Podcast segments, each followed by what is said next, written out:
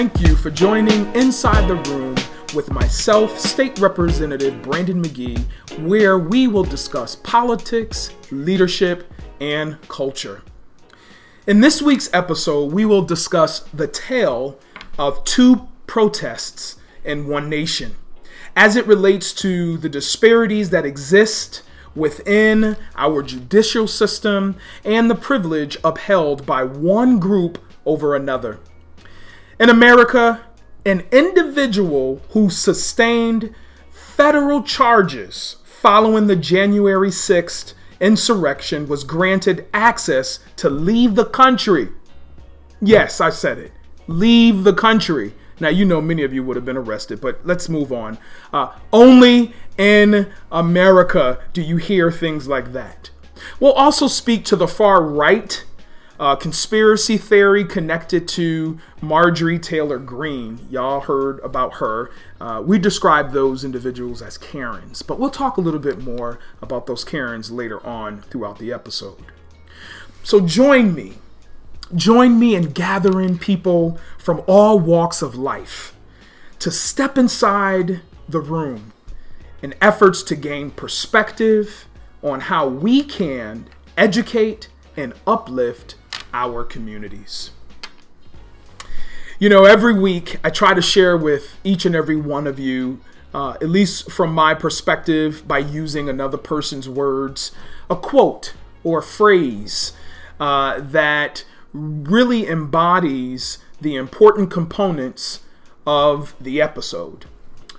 One that I feel is poignant for this particular episode is quoted by the poet Jasmine Mans. And I quote We are not surprised that white people are storming the Capitol. We are surprised at how safe they are while doing it. End quote. You know, uh, Brother Malcolm X, many of you knew how uh, strong he was and militant he was in his commentary and his beliefs. One of the things that he shared with us, and I quote, he called something like this the chickens coming home to roost. If I had to describe this, I would probably just say, like I've said in many posts before, if only they were black. So let's dive a little deeper into this idea of the tale of two protests. Addressing the disparities within our judicial system in comparison to how the BLM, Black Lives Matters uh, protesters were treated. I really want you to hear hear this so come on in, come on in. I know you're in the room, but lean a little closer so you can hear exactly the disparities between the two groups. You must note that there were less rioters, or rather, less rioters were arrested on January 6th of this year versus the mostly peaceful uh, gatherings or riots or protests during the BLM protest in DC and throughout this country, throughout the entire 2020. The protests after the death of George Floyd resulted in, and hear me out, 194 arrests versus, catch this, double digits, 69 people, okay, who were arrested on the day the insurrection happened um, in our nation's capital. 194 BLM, 69 right there in DC with what I'm calling the domestic terrorists. Black Lives Ma- uh, Matters protests were tear gassed. They were forcibly removed from their places of protest, peaceful protests. They were brutalized versus the rioters at the January 6th insurrection. And they were also seen taking all types of selfies while they terrorized the entire Capitol building, which is, by the way, a federal offense. They were calmly moved away from certain areas uh, versus those who were a part of the Black Lives Matter protests. So on on this date, Okay, several several hundred supporters of former uh, President Donald Trump charged inside the Capitol, as we know, to overturn uh, these false sort of claims that the election was stolen from him. Excuse me, Mr. Former President. Might I remind you, there were millions of people who took to the polls their passion, our history, and understood the importance of voting you out. That's exactly what they did. But I, I digress. Basically, they went in, they wanted to disrupt what was happening. They were mostly white and they roamed freely throughout the halls, just damaging what we know as the nation's capital. If only they were black. Contrary to June 1st of 2020, a crowd of a similar sized gathered outside the White House to protest, okay, after the police killing of George Floyd. That was just last year. They were standing outside of the Capitol. Mind you, they didn't even get on the steps let alone inside of the Capitol, but to protest peacefully the rights so deserved, all right, and calling police brutality for what it is. That was just last year. And they were, by the way, a diverse group uh, who called for an end to racial inequality as well as police brutality. And an army, an army of federal agents assembled after former President Trump demanded a show of domination and sent them running with chemical agents, mace, okay, and rubber bullets. Rubber bullets. If only these people were black. These two demonstrations, these two demonstrations that we're talking about at the most prominent symbols of democracy in the nation's capital highlights the division and desperate treatment of black and white people in America by law enforcement. This privilege is constantly demonstrated, and most recently by the ruling of the United States District Judge who approved. this is where we introduce Karens of the world who approved Jenny Cudd, okay, a former mayoral candidate's request to go on a vacation in Mexico. Despite this lady's um, uh, her admission that she took part, all right, in last month's uh, insurrection in the U.S. Capitol, I pause because this is the epitome of privilege in these United States. If only she were black. There is a video floating around um, uh, that seemed to provide evidence in which Jenny Cudd expresses pride. Pride in her actions and cited that she cannot wait for the next time to do it again. where else do we, or rather, where else are we allowed to do and say the things that some of these these Karens, these Karens, these Karens are allowed to do? Miss Jenny Cudd is also accused it goes on. She's accused of breaking federal laws that could result in prison and a prison sentence. Uh, but she told the court, check this one out. She told the court that she wanted to travel. She told the court. She had time to actually tell the court. She was alive to tell the court that she wanted to travel because she had already paid for her trip to New Mexico. Double standard. For me, uh, it's actually the confidence that this lady exudes. And I am I'm only reminded of the same phrase that I continue to uh, reiterate during this episode. If only she were black. The, que- the request also granted two days after a grand jury uh, indicted Cudd on five, five federal counts, including one felony Now, some of my brothers out there, um, you know, I, I want y'all to take a close look at what privilege looks like because many of you have misdemeanors and can't move throughout life in a fair and equitable way.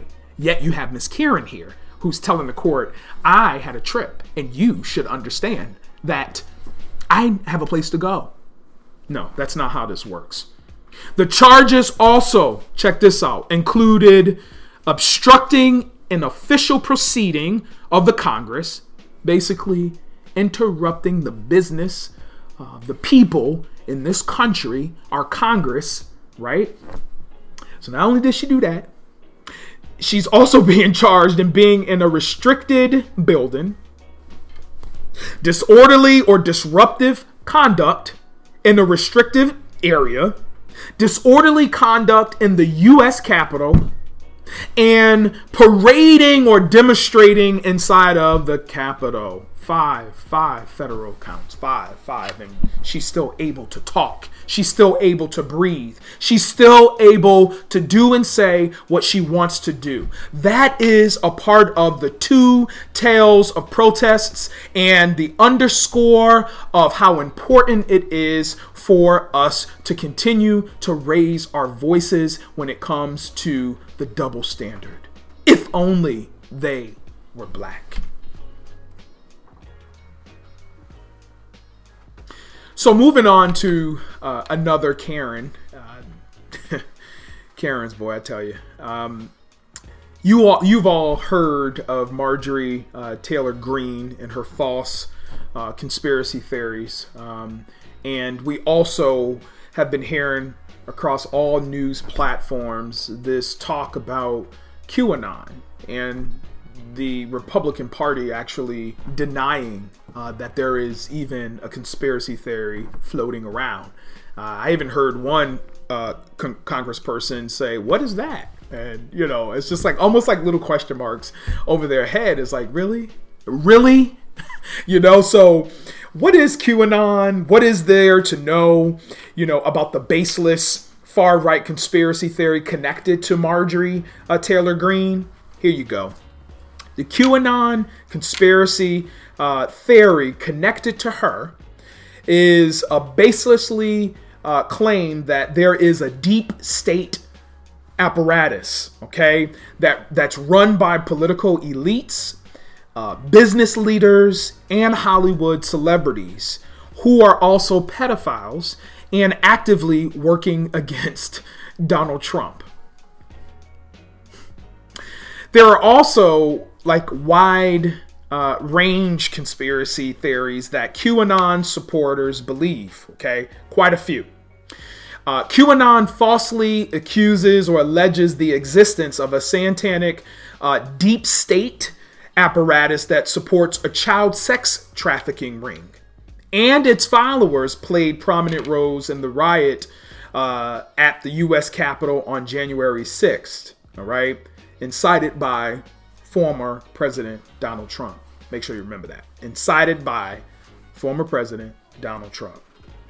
Greene, who, by the way, is a Trump supporter, Trump back supporter from Georgia, who's a Republican. On numerous occasions, she uh, has lent support to QAnon theories. Theories, okay, according to the research from uh, Media Matters for America uh, and they reported that a while back. Greene has defended Q in social media posts, which some of them have been deleted, uh, but we got receipts for that. It's okay. Uh, and it said the messages were, in quotations, worth listening to, and used popular slogans and hashtags uh, among its adherents, according to this Media Matter, uh, Matters uh, source. Greene has also pushed false theories about fraud in the 2020 presidential election, which many QAnon believers uh, latched onto as well. So we're talking about a person in a very influential position as in Congress that's literally pushing out misinformation, uh, conspiracy theories, that fall right in line with former President Donald J. Trump and this idea that the election was stolen from him. Who do you believe? Just do some research, y'all. Like, I am so excited that there has been a groundswell of support among those who are against this rhetoric, this misinformation, these far right conspiracy theories that continue to divide our nation. Marjorie, Karen, have a seat. And let's figure out how to move this nation forward in that we address the racial inequalities, that we address the system, the institutionalized system that has continued to hold so many people back, especially brown and uh, black folk. And, you know, before we actually uh, close out this particular episode, um, I wanted to take a moment uh, to extend, on behalf of uh, my staff here at Inside the Room, um, our, con- our condolences uh, to the family of Officer Brian Sicknick. Uh, he was a part of the U.S. Capitol Police Force. Uh, he died, um, unfortunately, as a, a, result of sustaining injuries uh, during the siege at the U.S. Capitol last month. Uh, and so, um, to uh, the Sicknick family, uh, we continue to pray for you and those who um, are in the position to protect us. and so, um, our condolences to you. So many of you um, are now celebrating after the win of. By the way, we're we're pre-recording this uh, right before the NFL Sunday. Uh, so I am extremely excited. I don't know which team I'm going for. I'll go with whoever wins, but I think Tampa. I think I'm to go for Tampa. But nonetheless, um, you're gearing up, you're getting your chicken ready and all your finger food. I will have my chicken. I'm vegan, uh, and so cauliflower with maybe some my version of blue cheese, something like that. Okay, whatever. So I want you to know something that's really, really cool. I think that the NFL is doing to help um, provide access to vaccines. Um, the National Football League told President Joe Biden that it will be making all of its 30 football uh, stadiums available for mass coronavirus vaccinations for the general public. Kudos to you. Uh, currently, seven NFL teams are hosting vaccinations for COVID 19 at their site or somewhere near the stadium uh, in their respect, respective locations. Uh, the offer comes days uh, before the actual NFL. Uh, so President Biden, I think he is extremely excited about this opportunity. I wonder who he's going for, but we'll see. Um, but since here are a few numbers. Since vaccine distribution began in the U.S. back in January, uh, December, excuse me, of 2020, more than 36 million doses have been administered, reaching 8.7% of the total U.S. population, according to the federal data collected by the Centers for Disease uh, Control and Prevention. Uh, the U.S. is currently administering somewhere around 1.3 million shots a day. All right. Uh, and I just think it's important to know that there is um, an increasingly amount of support around, you know, trust, uh, especially with communities of color.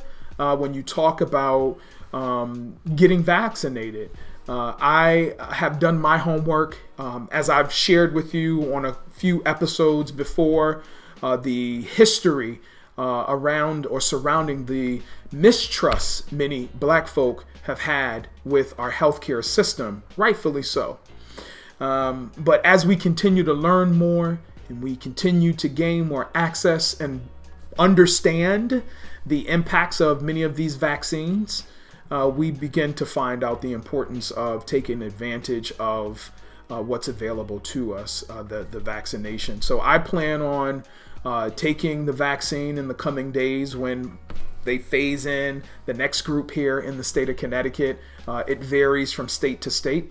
Um, but here in Connecticut, um, many of the elected officials are not a part of the first, first or second phase of, of, of having access to the vaccination. So um, I want y'all to continue to wear your masks, wash your hands, uh, enforce social distancing, and know that there is another strand. And so we have to be sure that we are taking extra precautions and keeping people safe, especially our most vulnerable, those with pre existing conditions. Uh, we want to protect them. Uh, so until next time, thank you so much uh, for this opportunity. Uh, to sit at the table inside the room with myself, Brandon McGee, and all of you as we continue to uplift and educate our communities, uh, primarily folks from all walks of life. All right, so peace. I love you. And please share uh, this post. Go to Spotify, uh, go to YouTube, uh, and follow us. Help us get our numbers where they are and bring more people inside of the